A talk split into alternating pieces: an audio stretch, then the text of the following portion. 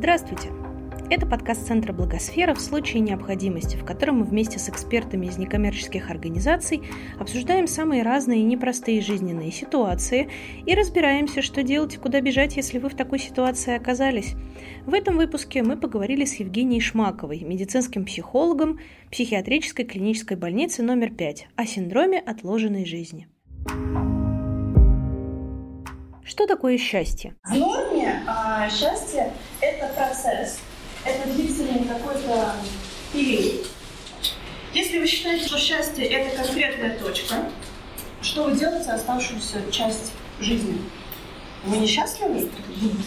Понятно, что быть счастливым там 24 часа, 7 дней в неделю – это жутко утомительно, и оно не имеет смысла. Я чаще всего употребляю слово не счастье, а удовольствие. Удовольствие, оно не вызывает ассоциации какого-то счастья, это прям, это прям восторг, это вот эйфория. А удовольствие, это когда нам хорошо. Нам комфортно, нам стабильно, нам приятно. То есть есть много более а, эмоционально стандартных таких слов. А что такое синдром отложенной жизни и откуда он берется? Ну, вот я люблю очень разговор про выспимся на том свете, да? Вот сначала нужно потрудиться, потом отдохнуть. Кстати, про стиль воспитания что может вас подвести к синдрому отложенной жизни, а, было ли такое детство, когда вы приходите за школы, и если, не дай бог, не дай бог, родитель застает вас скучающим, это сразу, это что, ты бездельник, у тебя что, делают нет больше? Сейчас я тебе найду дела. И, к сожалению, родители современные тоже есть такая тенденция пытаться заставить ребенка постоянно что-то делать. Вот пока еще не время отдыхать а пол, а уроки, а в магазин сходить. Как это у тебя есть свободное время? Поэтому взрослеем очень часто не знаем, что такое свободное время, чтобы выйти вокруг наслаждаться моментом. И мы очень долго идем с клиентами просто в поисках способности отдыхать и наслаждаться тем, что происходит сейчас. Есть у кого-то, кто сейчас продолжает параллельно с тем, что слушает, крутить в голове э, магазин, так, что-то по работе надо будет ответить, там вот эти вот отчеты, что-то там обещала, надо сходить, ей не забыть бы забрать. Ну, ну, ну, ну, ну, ну. Крутите в голове, задумайтесь, вы найдете эту мысль, которая вас крутится и дает вам здесь сейчас слушать только меня и э, прислушиваться к тем эмоциям и чувствам, которые вызывают мои слова. Будь то какой-то противоречие внутреннее, либо несогласие со мной, либо наоборот активное согласие. Думаете ли вы над моими словами или параллельно еще какими-то делами занимаетесь? Вот это неумение отключиться от других дел, к сожалению, оно ведет нас в вот этот порочный круг отложенной жизни. Будет потом, потом. Сейчас я не могу расслабиться, у меня еще куча дел. У меня огромная ответственность. Без меня все умрут. Вот если я не сделаю, все будет плохо. Мечты о лучшей жизни тоже относятся к этому синдрому? Мечты – это хорошо. После осмысления они нас приводят к каким-то конкретным целям и планам. Поэтому мечтать – это очень полезно. Но жить в мечте, что когда-нибудь оно само случится, нельзя. Это то, что может вас натолкнуть на мысль, что есть проблема с синдромом отложенной жизни. А, как ни странно, не всегда вот этот пункт выполняется, потому что иногда конкретная цель не план, не будет цель не сопровождается конкретным планом. План – это поэтапная реализация конкретных задуманных действий. Если у вас просто абстрактная цель, то это не считается. Если это неопределенная цель, не считается, значит, вы никуда не стремитесь есть вы... Можно не иметь целей и планов, можно жить сегодняшним днем. Это прекрасно, но это вообще не про синдром отложенной жизни. Вы ничего не откладываете, вы живете здесь сейчас. Есть такие люди, которые, в принципе, не любят строить планов. Они такие, ну, как жизнь сложится, я за это все не ответственен. Я, конечно, хотел бы, но не очень. Буду жить так, как живется. Получается, что синдром отложенной жизни – это отсутствие у человека мотивации для достижения желаемого. Да, у него есть конкретная, допустим, цель, может быть, даже физически прописанная, да? но вот этот период к этой цели, он, во-первых, ничего не делает, не достигает ее, то есть не проделывает шаги. И в этот момент у него есть ощущение, что вот ничего, вот сейчас ничего не происходит. Это пустую трата времени. Я не живу сейчас. У меня репетиция жизни. Вот такие вот э, метафоры происходят в голову. Тогда мы говорим, что это синдром. Вот над ним надо работать. Если человеку дается сложно а, достижение цели, он там делает шаг назад, у него не получается, он по-другому идет к ней, или он там берет год отпуска творческого, чтобы переосмыслить. Это нормально. Нормально уставать, нормально менять цель, нормально. Ненормально, когда вы останавливаетесь в своей жизни и считаете, что когда-нибудь потом. Крайнее проявление это бывает, что ну, в следующей жизни я, если смогу родиться, не знаю, а, олигархом или в семье олигархов, вот тогда получится. А сейчас нужно даже не пробовать. И человек складывает полностью полномочия ответственности за собственную жизнь, говоря себе, что ну, мне не повезло. Не будем ничего делать, не будем пытаться даже. Может быть, когда-нибудь, потом. Если удача подвернется, и от меня ничего не зависит. Вот про это я говорю. Вот над этим нужно думать и ловить себя на моменте, что за точки вас там, заставляют а, откладывать жизнь. Как избавиться от синдрома отложенной жизни? Как ни странно, в разных лекциях и в индивидуалках мы работаем с тем, что мы учимся лениться. Я прям зуб даю вам э, за то, что, скорее всего, вы не умеете правильно лениться. Это не посмотреть кино, это не параллельно кошеварить там ребенка подгузник натягивать. Это когда вы ложитесь на кровать, и вы 20 минут ничего не делаете и ни о чем рабочем не думаете. Не думаете о планах, о делах, о том, что вы что-то не успели. Просто пустая голова. В большинстве случаев чаще всего я слышу, как это. Нет. Как это лениться? В смысле? У нас такая, такой темп жизни, у нас столько задач. Мы должны быть вот-вот-вот многоруким шином. И открою себе, мозг человека, он не предусмотрен под многозадачность.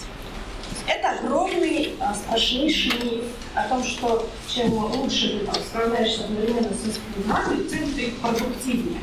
На самом деле ты быстрее ты придешь к деменции, мозг твой просто стоп. А, поэтому здесь и сейчас это умение сосредоточиться на одной задаче включая задачу найти какую-то радость и удовольствие в настоящем моменте. Если мы обратимся к психологии экзистенциальной, которая говорит про подход к жизни, про осмысление смысла вообще жизни, зачем мы живем, к чему вы бежите? Сложная жизнь – это про состояние в целом, когда вы просто ожидаете чего-то конкретного или вообще.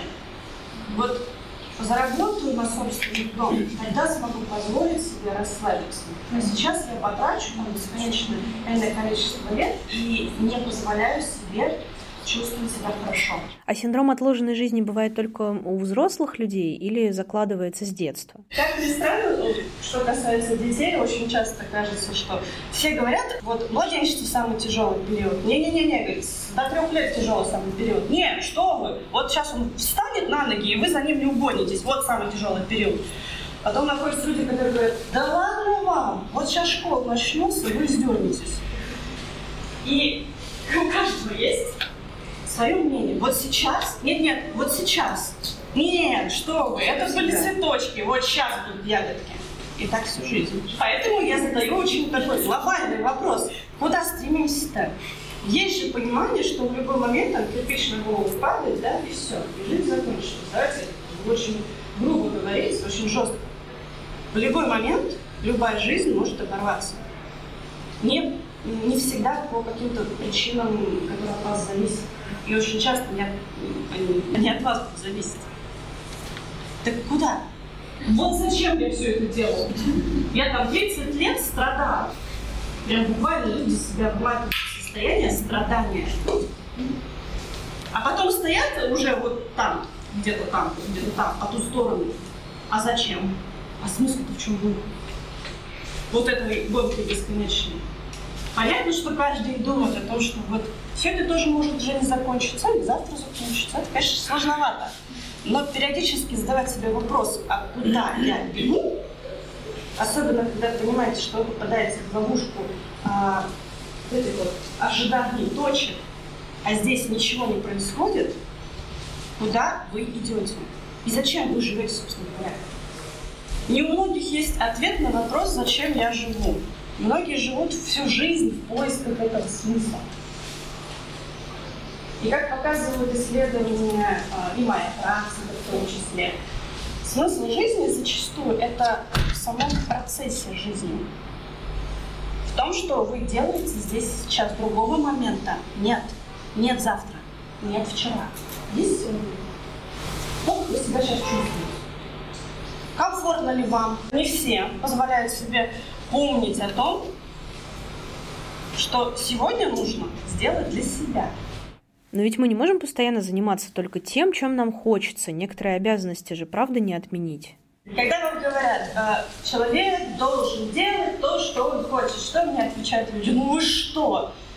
Это значит, сейчас все выйдут на улицу, будут грабить, насиловать, убивать. Мы же такие все внутри таим себе желания такие, да? Все хотят убивать, грабить, вот у всех такие желания запредельные. На самом деле человек хочет очень часто очень простых вещей. Потому что желание а, оказаться сейчас на море, а, где-нибудь под солнышком, скорее всего, это желание отдыха. Не принципиально море. Не принципиально. Вот, все равно где, но хочется отдохнуть. Можно в Москве, да. То есть а, вот эта цепочка нереальных желаний раскручивается до простых, что за ним стоит. Чаще всего это желание простых удовольствий и отдыха. Почему я про лень так вам сейчас активно говорила? Потому что мы умеем ставить на паузу наш бесконечный бег по кругу. Как определить грань между умением отдыхать и нежеланием вообще что-либо делать? Я скажу так. Э, организм человека не любит отдыхать. Он не предусмотрен к отдыху. Поэтому отдых чаще, чаще более трудная задача, чем заставить себя работать. Потому что мозг не любит бездействие, он постоянно в работе. Как раз таки ловить его и заставлять отдыхать бывает сложнее, чем заставлять работать. Если вы э, энное количество времени, там, 2-3 месяца не можете заставить себя работать, то вам нужно к психологу, желательно клиническому, возможно, к психиатру. То есть невозможность заново начать работать, заставить себя, нет энергии, нет ресурса, нет желания, это, скорее всего, уже патологическая вещь. Потому что в норме человек, когда отдохнул, столько, сколько не надо, потому что у всех разный запас, он сам начнет искать, что бы ему поделать. Да, люди без мотивации чаще всего, люди э, с очень низкой саморефлексией и не имеющие цели в жизни. Либо эти цели у них просто ну, на как бы выдали, и они остались вот в этом пространстве. Скорее всего, в голове у них тоже вот сейчас, сейчас поднимут меня по должности, и тогда заживем, а сейчас нужно пока полежать и ничего не делать. Там очень много деструктивных мыслей. А, желание лежать на диване и пить пивком в норме ну, не будет у вас. Я вам гарантирую, если вы любите жизнь, если вам нравится то, чем вы занимаетесь, люди, которые лежат на диване и пьют пиво, чаще всего делают в жизни не то, что им хотелось бы. И, скорее всего, это не та работа. А дауншифтинг – это тоже один из способов преодоления синдрома отложенной жизни? Или это лень? Лень – это защитный механизм организма ну, да. от перегрева, когда организм уже не способен. То есть разогнались таких скоростей, что нужно вдарить по тормозам. И поэтому тоже не очень понимаю социальную установку, что лень – это плохо, и детей за это тоже ругают, что ленишься – человек делает перерыв. В принципе, если сложный вопрос, потому что это касается конкретной личности. Что у него происходит в жизни, как часто у него это происходит. В принципе, все, что вам не вредит, это нормально. Все, что позволяет вам перезагрузиться, сделать паузу, но двигаться при этом потом дальше, это нормально. А если вы сели и сидите в одном месте, вот тут вопрос возникает. То есть делать паузу в жизни абсолютно нормально. Иногда я даю на это разрешение. Хотите, говорю, вам выпишу разрешение сделать паузу в этой жизни и ничего не делать. Да. Не выбирать, не спешить, не решать. Потому что у вас сейчас нет энергии. А вы ничего не делаете, чтобы ее пополнять. Как быть, если тревожные мысли не уходят и отдохнуть вообще никак не получается? Кстати, для этого знаете, что помогает, если на ночь вы э, не можете уснуть, потому что голова вот так забита и продолжает крутиться мысли, вы пишите Никто мне не верит практически, но если вы делаете физически, выписывая эти вещи, которые крутятся у вас в голове, они уходят, ну там, метафорически, да, уходят на бумагу. И вы меньше о них думаете. Бессонница очень часто связана с тревогой и попыткой обдумать все. Если вы сталкивались когда-нибудь с паническими атаками, с моментами, когда эмоции перехлестывают вас, да, не можете справиться с медитацией, краснеете, трясетесь, и нужно здесь сейчас успокоиться, начинайте дышать по счету. Четыре вдоха, четыре счета задержали дыхание, четыре счета выдох, четыре счета задержали. И так по квадрату. Пока вы считаете, ни одна мысль не воспроизведет вам в голову. Перед сном это тоже очень хорошо. Получается, что нужно жить одним днем, и тогда нам будет совсем не о чем тревожиться? Это бывает достаточно редко, когда человек живет одним днем. Зачастую такие люди, это которые пережили либо тяжелую катастрофу, либо близость смерти. Люди, которые пережили борьбу с э, заболеванием, таким социально значимым, тяжелым и с возможным летальным исходом. Они были на краю, либо вернулись оттуда после, и они начинают ценить жизнь несколько иначе. В таком случае они перестают ставить такие цели и переживать за то, что ничего не достигнут. Они просто живут. Будет здорово, если я получу докторскую, но если не получу, ничего страшного. Могу писать, могу не писать. Сегодня захотел, написал голову. Завтра захотел, вообще ничего не пишу и больше не планирую. То есть они наслаждаются этим моментом. Но, к сожалению, а, это очень страшный путь. А, пережившие такие трагедии, люди открываются со смысла жизни. И хорошо, если придется мысли без таких жертв. Если вы этого не хотите, не надо. Не надо. У всех разный абсолютно смысл. Для кого-то смысл жизни – это большая семья э, с э, там, продолжением рода. Для них это очень важно. И без цели здесь не обойтись. Здесь одним днем человек уже не сможет жить. У него по-другому будет э, строиться жизнь и его путь. И это тоже нормально. Скажу так, ненормальных путей очень мало. Очень мало. И есть только одно определение ненормальности, когда это мешает вам. Когда это напрягает, заставляет вас больше испытывать негативных эмоций, когда вы быстро стареете, много болеете, и вы несчастно себя чувствуете каждый день, что бы вы ни делали. Вот это ненормально, когда вы не наслаждаетесь тем, что происходит в жизни. А как все-таки быть, если мечта есть, но ее исполнение не полностью зависит от нас? Вот ну не все в нашей власти, и ничего мы с этим поделать не можем. Как тогда к этому относиться и как себя настроить? Вы находитесь в своей жизни вот в одной точке. Ваша, э, ваша цель, о которой вы говорите, находится там в районе моего стола. Вот на этом промежутке времени что вы делаете вообще? Если э, бывают цели, которые зависят там, на 80% не от вас, например, да, от политических каких-то обстановок, от семейных, от другого человека. То есть там может сложиться обстоятельства так, что вы действительно только 10% можете внести. Но это не значит, что вот этот промежуток времени, там 10 лет, вы должны сесть на стул, ну что, ждем. Вот. Э, по-хорошему, Цель, конечно, ставить нужно достижимой в своей жизни, иначе это ощущение отложенности. Но если так сложились обстоятельства, вы ее поставили, сдвинуть вы не можете, например, да, или не хотите, то вот этот промежуток жизни наполняйте другими целями. Промежуточными, другими, другими, связанными с этой вещью. Что-то еще в жизни у вас должно происходить. А, вам надо искать ценность собственную. А я иногда предлагаю такой жесткий способ, это э, представить, что вот этой цели нет, вы ее не достигли, не достигнете. Все, поставьте точку в этом. Погорюйте, похороните ее. За, допустим, той же банальной э, целью разбогатеть, у всех будет стоять разные цели. Кто-то хочет не считать деньги в магазине, кто-то хочет помогать остальным. Чувство безопасности достигается не деньгами, но деньги это, ну, это хорошая вещь, это хороший ресурс, хороший инструмент, но никогда он не должен быть самоцелью. Иначе вы потеряете ценность жизни. Вы будете бесконечно зарабатывать деньги. Там не то, что до стола, вы будете просто вокруг вот ходить, и всегда будет мало. проблема э, некоторых целей – это всегда мало. Если у вас цель есть, она, в принципе, не звучит безумно, она не звучит как «хочу быть президентом мира», вот она совсем, ну, вообще оторвана от реальности, да?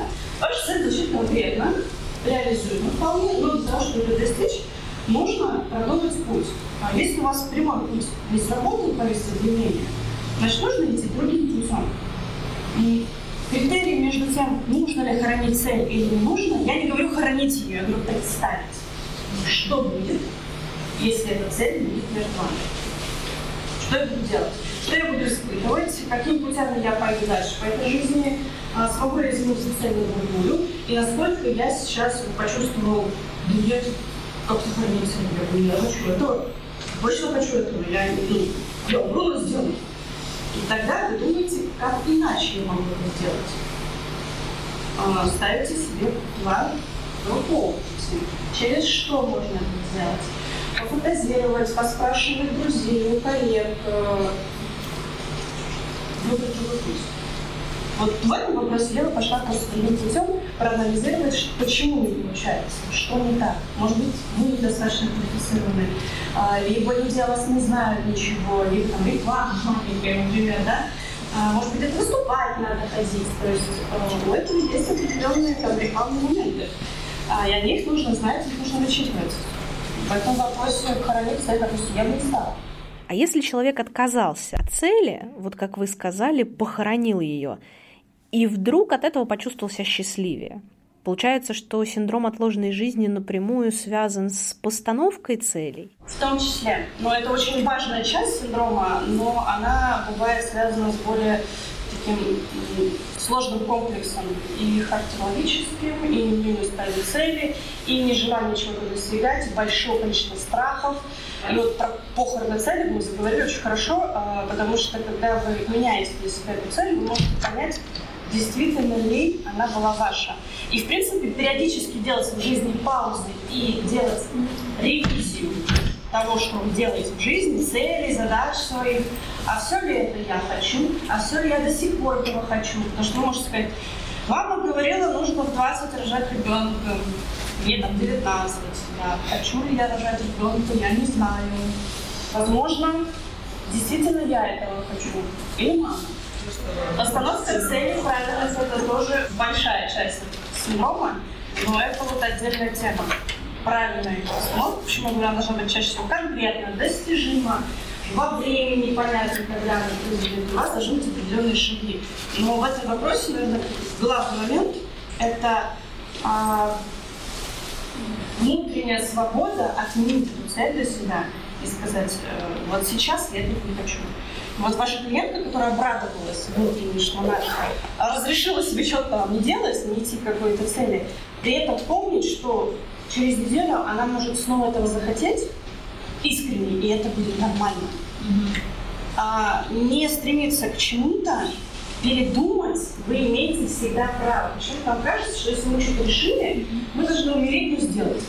Это вот очень явно с ребятами, которые поступают в институт почему-то, когда ты видишь тревожных, несчастных этих забитых подростков, э, я спрашиваю, что будет, если вы не поступите в этом году? Но с этого человек понимает, что если он не поступит, что ничего не произойдет. Вот, ну реально, там ничего страшного не было. Но этот вариант не рассматривается очень часто. Что если вы не получите эту должность, вы не умрете. И жизнь продолжится прекрасно. И она была до, и она будет после. Вот это осознание бывает очень трудно. А почему мы вообще так цепляемся за наши мечты и цели и так тяжело от них отказываемся? Это бегство. Бегство от реальности. А, как любая зависимость, как нереальные точки вашей жизни, которые составите цели, которые недостижимы, абстрактные и не нужны вам по какой-то причине, но они у вас есть. В должности, например, хотя вы не хотите карьерного роста, но считаете, что если я буду руководителем, ну тогда я буду счастливым. Вы этого не достигнете, потому что вы этого не хотите, и вы не живете до этой цели, потому что вы себе запрещаете. А вы бежите от э, своих реальных желаний. Либо они э, социально не поддерживаемы, либо вас не научили, в принципе, мечтать и желать чего-то, вам запрещали, например, ну, как вариант. А, либо это очень страшно достигать, потому что Представьте, что вы достигли того, чего вы истинно желаете. Ну, как-то как это все мое, это все мне, это как это, я что, могу быть счастливым? То есть момент разрешить себе быть счастливым страшный. Нас этому не учат. Нам не говорят, что мы можем и имеем право наслаждаться тем, что мы хотим. Я хочу там в 50 лет быть одинокой сумасшедшей бабкой с 40 кошками и домом там 33 гектара. Вот хочу. А уж мне говорит, в смысле? И это мое «хочу» превращается в страх, который, от которого я бегу в поисках конкретного мужчины, например, да? Поэтому, если вам цель ваша не нравится, или она для вас сверхценна, но она никуда не уходит, возможно, вы за ней прячете свои истинные желания. Мы самые главные вруны в своей голове. Никто так искусно и, и часто не врет нам, как наша башка. Вот любимое наше занятие. Избегать, избегать, избегать. Как не винить себя за лень? Отдыхать хорошо, а, позволять себе играть во что-то, читать какие-то любимые вещи, там, женские романы, не осуждать себя за это, это прекрасно. Но считать, что это бесполезно, и жизнь, и это время, это значит считать, что я сам по себе не важен. И мои желания на последнем месте должны стоять. Я вела среди медиков э, курсы по выгоранию. Очень актуальная тема. И был такой вопрос. Что бы вы поставили в своей жизни на первое, второе, третье место? Большая часть медиков отвечает, это работа, потом дети, потом мужья. Я такая, ну, супер, говорю. Я так предполагаю, что слово «я» у вас на 351 месте, да, после всего. И, как ни странно, никому в голову вообще не приходит мысль о том, что я может быть на первом месте. После этого меня называют э, поколением эгоистов, и приходится развенчивать этот миф, конечно. Но суть в этом. Пока вы не ставите себя в приоритете, пока вы не считаете, что вы имеете право жить, наслаждаться, работать там, где вам хочется, ошибаться так, как вам хочется, получать уроки жизни, те, которые вам необходимы. Пока вы считаете, что кто-то должен мне об этом сказать, вы не живете. Вы живете чьей-то жизнью. Жизнью родителей, жизнью социума, который вас окружает, которые говорят, нужно делать вот это, вот это, вот это. Мы такие, ну вот пока этого не достигну, вот мама говорят, да, будь тебе 18, будешь жить так, как хочешь. Вот тебе наступает 30, тебе мама говорит, в смысле в черном пошла? Нет, ты говоришь, что ты опять в черном ходишь? Нельзя в черном ходить, в правом. Я говорю, мама, ну как бы мне, мне... мы договаривались, да, 18 наступает, я делаю, что хочу. И все, 18 наступил, делаю, что хочу. Или будут свои дети, тогда будешь воспитывать. Появляются свои дети и, и внуков так. А что, ты нельзя так с ними общаться? Говорю, говорю, так не работает. Потому что э, в определенном возрасте вы берете на себя эту ответственность за жизнь. Этот подкаст мы сделали по мотивам фестиваля психологической помощи «Псифест», который прошел в Благосфере с 20 по 22 апреля 2022 года. Слушайте наши подкасты «Как это делается», «Третье место», «Не пустой звук», «В случае необходимости» и «А вы знали» на любой удобной подкаст-платформе.